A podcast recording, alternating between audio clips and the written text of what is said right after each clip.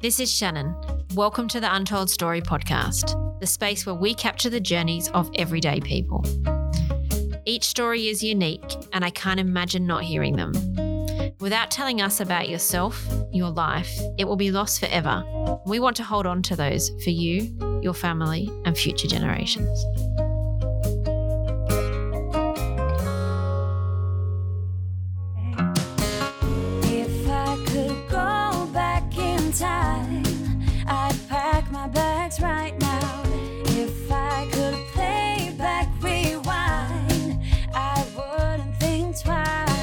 A pair of jeans and a dusty shirt. We didn't have a dime. No, you and me were poor as dirt. All we had was time. So, Graham, thank you for being part of the Untold Story podcast today. I would like to go through your life story. So, can you tell me a little bit about where you were born and a little bit of insight into living in Coledale for 77 years? Born in Coledale Hospital, 1944. Um, grew up in Coledale, went to Coledale Public School. Um, Soccer from 1953 till 1969. And Surf Club from um, 1959 till 1966. Wonderful. So, you've said the meaning of your name is a town in the UK. Is that the Bruton part? Yes, that's Bruton in England. Yeah. So, what do you know about that? I know nothing. You know nothing about Bruton, so that might be something we need to look at. so, you like to be called Yogi.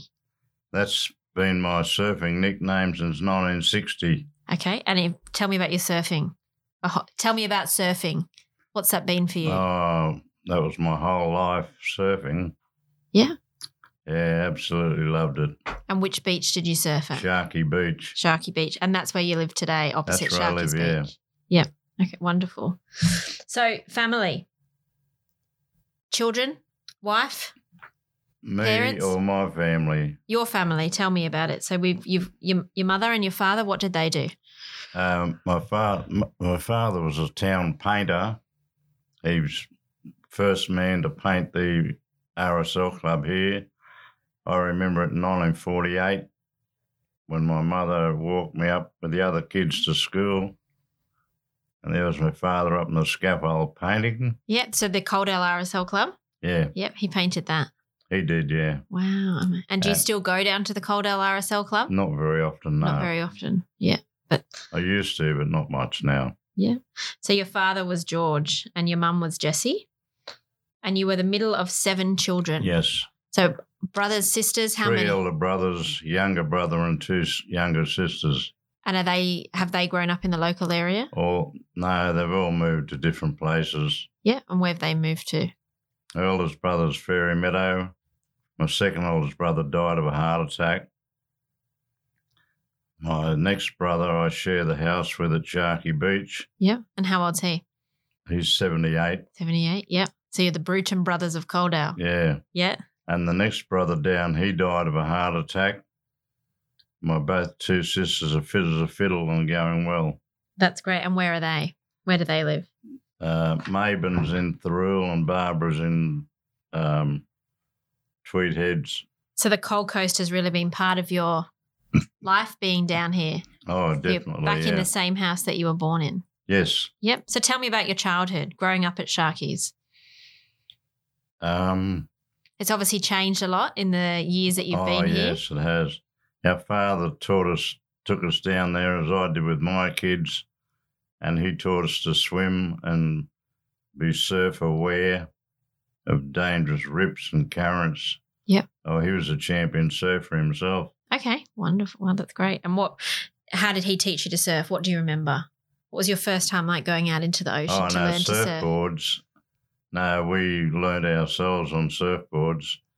Uh, my father was a body surfer. Yeah. And was it patrolled back then? No, No. So you've seen it in the wild of not being patrolled. yeah, that's where you learn to swim and look after yourself. Yeah. And you've obviously seen the population down here grow. The what? The population down here. Oh yeah, I've seen it grow. Yeah. And what's that? What's that been like for you? Well, I was a town paper boy. I knew everybody in every street. Now I wouldn't know people in most streets. So you said that you did your first rescue in 1958 with Jim Spicer. Yeah. Tell me about that. Um, the fellas, they, they were up the club up here and they came down onto the reef at Sharkey and they went out and got into trouble. Jim was a tall six footer, two years older than me. And we swam out and brought them back onto the reef.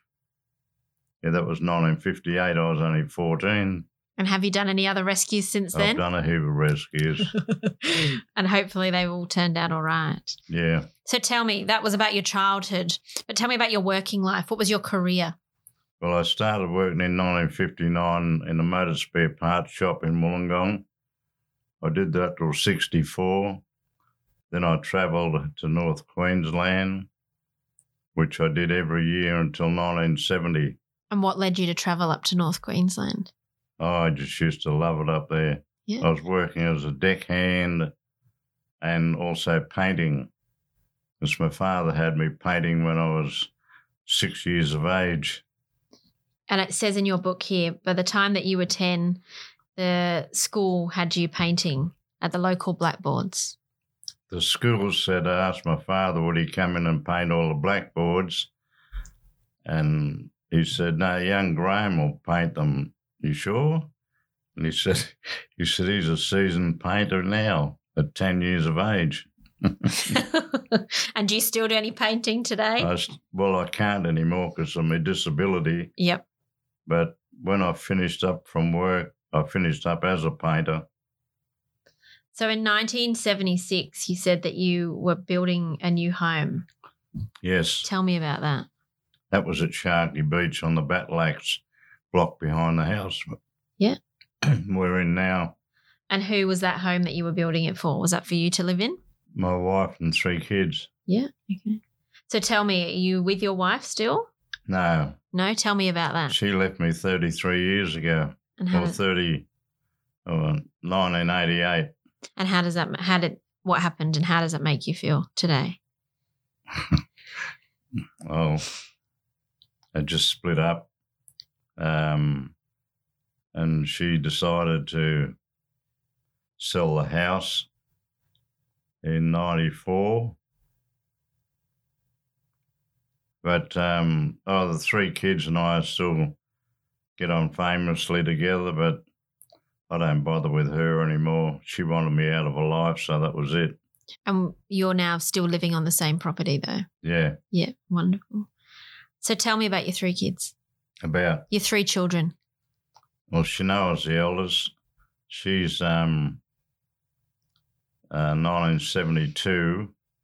Where does Shanoa live? She lives in Woonona. Yeah. And she still takes me to doctors' um, consultations. And the next daughter down lives in Warilla. She's split up from her husband. And my son, he lives at Albion Park, but he's just bought a farm 25 kilometres southwest of Grafton, and he's building a new home there the end of this year. Lovely. He's we- done really well. and do you have plans to go out and see his farm when it's built? No, he um he works for the um the companies that have uh, freight on the railways, and he operates from Moorebank in Sydney, but they want to start up a place in um, South Grafton because they're going to have a lot more rail freight between Brisbane and Sydney. So he's going up there as the manager. Wow. So, something in your book, Graham, it says that you saw parts of Australia that 99% of Australians will never see. Exactly right. Tell when me that. with the geology company. Yep. Um, we used to do um, two and a half thousand square miles, uh, A to P authority to prospect, and um, I was with the chief geologist, and was collecting samples and bringing them back into cans to the um, airport to go down to the laboratories in Brisbane to be tested. And there was parts there and below the Gulf country that um, are absolutely beautiful. And Sitting up on top of mountains and watching eagles soar below you, Incredible. unbelievable. And what's your favourite place in Australia? If you could go anywhere in Australia, where would you go? Where would you go back to? Sharky Beach. Sharky's Beach, where you are now, the best place in Australia. Oh, and I like Kira. Yep. I've got a lady friend up in Kira, and I like going up there in winter. Beautiful. Lovely. And do you get out? Do you get out much, Graham? Are you active and out and about, or are you just watching the surf from Sharkies? No, I don't do much anymore at all. And how does that make you feel? How does that make you feel? No good. No good. You'd like to be doing more. Yeah, if they could find out what was wrong with me, yeah, Yeah. So you were saying you've had some sort of stomach pains. yeah, this it's all tight here around my stomach. Yeah, and they don't know what it is. I miss not being on the surfboard. Yeah. but that's life. Yeah. Oh, it must be quite hard to see what you used to be able to do to now not being able to do it, Graham. That's exactly right. That's how it is. yeah. You know, you used to be able to surf, and um, I miss not being able to dance as well. So tell me about your dancing. Tell me about your dancing. Oh, I used to be a TV dancer. Oh, tell me more. Yeah, bandstand and six o'clock rock Yeah. with Johnny O'Keefe.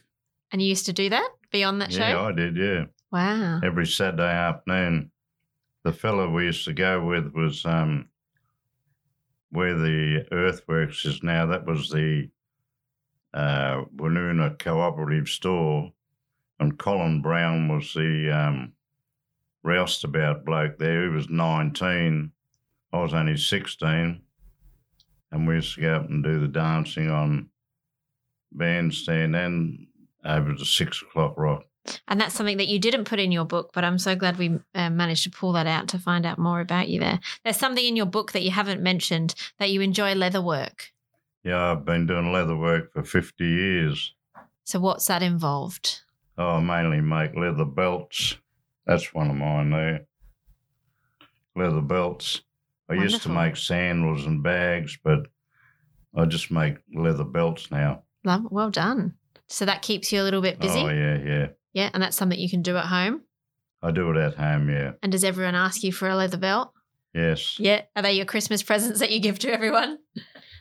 Well, the last um, hide I got from the tannery, I virtually got it for nothing. So anyone that wants a belt, I make them for a, a couple of beers. Very good. so, tell me, you worked at SeaWorld in 1973. Tell me about that. Uh, well, I went up there and started as a painter, and um, the uh, owner of the painting company, he was the captain coach of the Surfers Paradise Pirates football team, and the halfback for the team, he's originally from Clifton. And he said, um, We've got work out at SeaWorld if you ever want to come out. So I went out there and mainly worked at the ski school. Okay. Yeah, it was And very- how long did you do that for? a year. And did you enjoy it? Loved it. Have you been back since? Yes, I went back with the kids and um, they remembered me up there and come in and just go wherever you want for nothing for the day. A couple of times it's been beautiful. That's really good to hear and nice to know that you can still, or that you had been back to see it. And I bet it had changed a lot. Oh yeah, yeah. And the um the main man with the dolphin trainers trainer, um, him and um his wife took me into their unit and I stayed with them and that was interesting. And why was that interesting? Oh well he was the head dolphin trainer and he was quite a man. I bet. Big job. and um, his wife and I used to work on one of the boats, the Gold Coaster, to take all the tourists out. To go dolphin watching? To go dolphin watching? No, no, No. no, no, no. Just no. out on the boat. But Jan, she had a, a size 42, and the skipper of the boat said, You'll be able to tell the difference between Jan and Graham. Jan's got longer hair. so you've spoken about how life has changed for you, I guess starting, you know, out as a you know, a painter and then into earthworks and then some stints at SeaWorld. But then also I guess as aging, not being able to be as active and do what you've wanted. So tell me about your life now. So some things that you really love. Um, I think you've mentioned, you know, that you love a good glass of Tooheys New. But what are the things that keep you going? Well, I got a lady friend, Mary from Austinmer, and her and I go up to Headlands for coffee and cake or breakfast at least twice a week. And uh, she's a wonderful lady. Yeah. So tell me a little bit about Mary. How did you meet Mary? Oh, I've known her for more than 30 years. Yeah. She used to come up to Headlands with her girlfriends from school. Well, her birthday's on the 14th of March. So her last year in high school, she was 18 on the 14th of March, and they used to come up in their school uniforms and wave to all the boys. But uh, the publican checked there, and she um, has a very famous father. He's the um, the movie man, David Stratton, Yep. on uh, with Margaret Pomeranchi or whatever her name is. Yep. Yeah. Well, David is her father. Right. So, you know, we talk a lot about different things and places. And that keeps you Yeah. happy and smiling and um, yeah, a a good Certainly does, relationship. yeah. That's great. Otherwise, I sit at Sharky on the chairs and watch the surfing all day, When's the best time to go for a surf these days, do you think? any time of day, but you've got to make sure the waves are right. And has Sharky's always been a dog beach? No, No. Okay. Because I always, there's, it's obviously is a dog beach. yeah, they um, they buggered that up with um, not having the dogs on leash. My sister was bowled over one day and with her dog there, and she couldn't work for two weeks, no compensation. And Eric, my other brother, he's been bowled over on the beach by out of control dogs. And um, a friend of mine down the road fishing on the beach, and a woman came up and said, Can you get off the beach? I don't want my dog going near your tackle. He said, You bloody idiot. If you had it on leash, it wouldn't be near my Near your tackle. So you've seen many different changes happening over Oh, the years at the beach. And um, a friend up the road, too, he was told to get off the beach with his daughter because it's a dog beach, Oh, no. which is disgusting. So tell me, you've said around your appearance that being older appearance is not so important, but you said that your son is a chip off the old block. What do you mean by that? For him listening, well, if you're sitting there now, you'd say, Good grief, he is your son. okay, looks just like you. Yeah. He's taller and better looking, though. He's tall. so we would one of the questions that I like to ask around the five senses. So when you think of things, what what does it link you to? And you said that your sight, you feel very lucky to still have really great eyesight. Yes, Yeah. I am. Yeah, I, I read things and people say, How do you do that? "Hmm, Just got good eyes, luckily. Yeah, and your hearing is not so great. That ear there, that's I've had an right operation ear. on that ear. It's not done any good. So tell me, um, wishes for future generations. You've written something here that I think is quite powerful. So tell me about your wishes for the future generations. Oh, So- just keep going as the way you are. That's all you can do. Yeah. I it enlightened me when I worked with a geology company. Um, the chief geologist used to say to me, "Sit in on the meetings. They don't know you're not a geologist, and you might learn things." And I did over the years. especially there with um, I remember the islands off Bougainville in northern New Zealand out to Fiji. They say the water is rising. Well, the water's not rising. Their land is sinking. Because one geologist was there one day and he said, at, this is at a big meeting, geologically, we could wake up one day and New Zealand doesn't exist. It will sink. and I've seen photographs of volcanoes or a thousand kilometres east of South Island falling into a, moving along the bottom of the ocean and falling into a dark hole. Yeah. So this geologist said, geologically, not hypothetically, geologically, we could wake up one day and New Zealand doesn't exist. He said, it might be a hundred years from now, it might be a thousand, but it will happen. Yeah. And you said it in the meeting where that was all shared. Yeah. And what are your thoughts on that? Well, I think when people say, oh, we've got to change the world, we've got to do this and do that, you won't change it. People won't change. So you tell me if you could if you could change one thing about your life over the 77 years, what would that be? Go back to 21. Yeah, and why would that be? Well, I could be back surfing for a start. yeah. So you're really missing that, not not being able to the ability well, to keep being surfing. disabled now, yeah, it's not a very good Yeah. situation to be in. And if I asked you three things that you would like to achieve from now to when life says it's coming to an end for you, what would those three other things on your bucket list be? Oh, no, I wouldn't. Uh, the only thing I'd like to change is my disability. Yeah. That's about all. Yeah. Nothing else. Do you do any ocean swimming?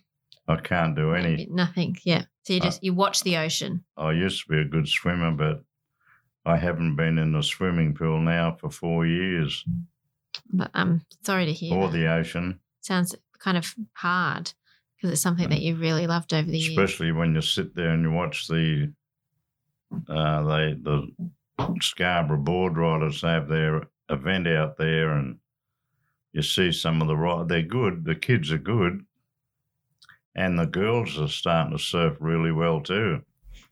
Oh yeah. And that probably wasn't happening back when you started surfing. It was more the men surfing. Well, I remember them saying girls can't surf, and then I I read about this Layne Beachley. I thought, what? Couldn't believe it. She's absolutely brilliant. She's amazing, isn't she? Yeah. Yep, she's come a long way in her surfing career. So, my last question to you today is if you could describe yourself in a sentence, how would you describe yourself? So, how, how can we remember Graham? Oh, from being happy and having a good life earlier on in life, exactly up until probably I was about mid 60s. Well- a good life. I'm going to remember you, Graham, as the Graham who is been overseeing Sharky's Beach. he can't surf at the moment, but he has been able to watch the surf and knows a lot about the local community. So I'm really thankful for you talking to me today and Oh, hoping that we've been able to capture your story for your future generations and others to hear about Graham who knows Sharkies. So thank you very much. Thank you. So that was another interesting story. Has that made you think about capturing yours or a loved one's? If it has, head over to our website, theuntoldstory.com.au. I'm Shannon, the founder of The Untold Story. This podcast is driven from working with young people in foster care who didn't know their own. If you'd like to hear more, jump over to our socials at The Untold Story. If I could go back in time, I'd pack my bags right now. If I could play back rewind, I wouldn't think twice. A pair of jeans and a dusty shirt. We didn't me